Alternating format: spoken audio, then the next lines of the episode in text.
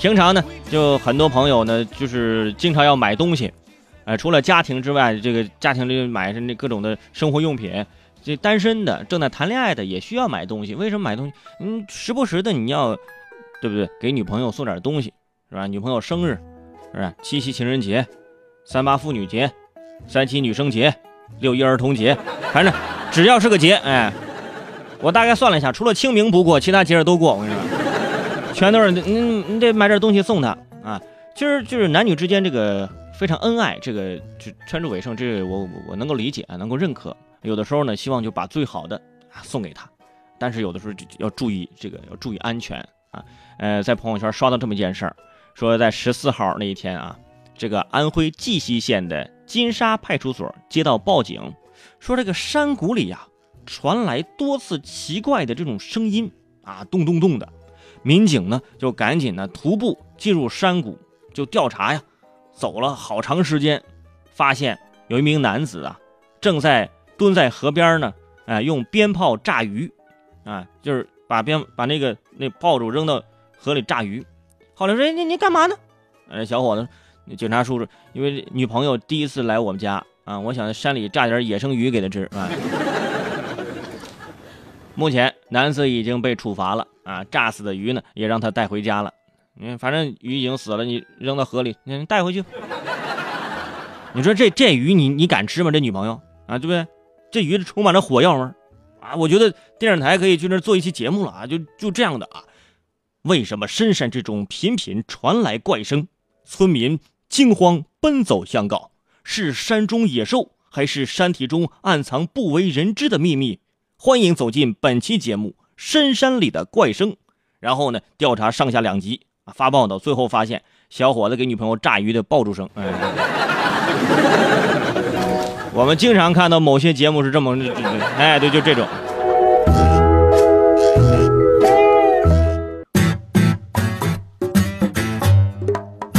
来，接下来是今天这个真正的内容啊。说到吃，很多朋友那话匣子就打开了，对不对？很多朋友都关注这个食堂，呃，工作的时候关注自己这个单位的食堂，上学的时候关注这个学校的食堂。但是每每关注一些食堂，就发现都是别人的食堂好吃，自己的食堂不好吃。比如说现在这个大学都开学了嘛，呃，在朋友圈我看到这几张图片，在河南郑州一所大学，一进去贴满着这横幅，那横幅是什么呢？啊，外卖可以吃一辈子，食堂只能吃这几年，打情怀牌呢。还有郑重承诺，孩子们，阿姨打饭手抖的毛病这学期已经治好了。横幅啊，就是。给给这个学生们看的啊，还有重庆的一所学校食堂里面有这个盆栽、书架、绿植，还有这个隔就是隔断出来的那个小包厢、咖啡馆、阅览室，还有 K 歌区。大家想想，边吃饭边 K 歌，这什么感觉？哇哇，蛋炒饭，吼吼嗨，就那首那首歌是不是？我最爱蛋炒饭啊，或者是其他的，看什么菜就唱什么歌。那还有这个四川大学的食堂。开辟了这个土豆专属窗口，啊，这个窗口只卖土豆啊，土豆泥、土豆块、土豆片呃，还有哎，还有土豆条，是不是？麻辣土豆、干锅土豆啊，这个酸菜土豆啊，各种的这土豆大会啊，为什么呢？因为这些土豆呢，呃，是川大为了帮扶凉山州这个甘洛县而收购的，非常暖心的一个精准扶贫的活动，首批购入了这个十吨，一天就卖了一大半你这这学学校这消灭土豆的能力就蛮强的，是吧？估计那食堂削土豆的叔叔阿姨啊，这辈子都都不想碰土豆了，天天削土豆啊。但是说到这个学校食堂，说到这重庆这一块呢，我就在朋友圈看到那么件事，我觉得挺有意思。在重庆，呃，有一位同学呢，对食堂充满了这个恶意，特别不满意，说最近呢，重庆医科大学一名外地的学生，因为什么呢？因为食堂饭菜太油腻啊，就是因为食食堂饭菜太油腻而容易变胖。啊，就别人变胖减肥，他不，他就因为这个事儿直接申请转学。在学校的通告里表示说，该学生体重达一百二十一公斤，也就二百四十二斤，呃，是由于缺乏锻炼导致的过度肥胖。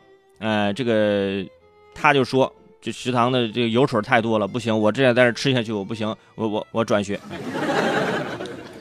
好，大学还可以转学，我的。但是啊，人穷怪屋脊，屋漏怪瓦西。在胖子的世界里，永远有三永远三大理由啊，来解释自己的体重。第一啊，别人做饭油太多，分量太大，这就怪别人。第二啊，你以为我想吃多呀？谁让我是个光盘行动的践行者呢？我怪自己。第三就厉害了，怪天怪地怪空气。你你以为我胖？我我是吸空气膨胀。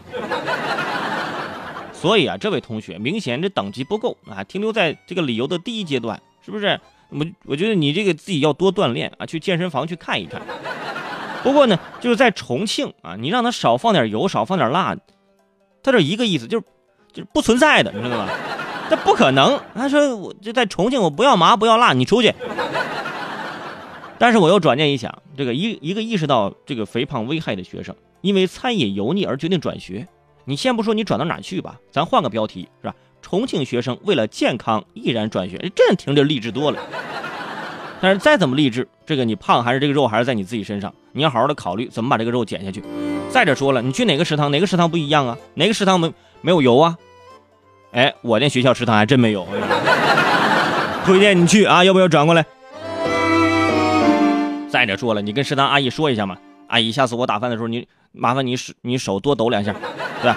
你把油跟肉给我过滤下去，你来点蔬菜就得了。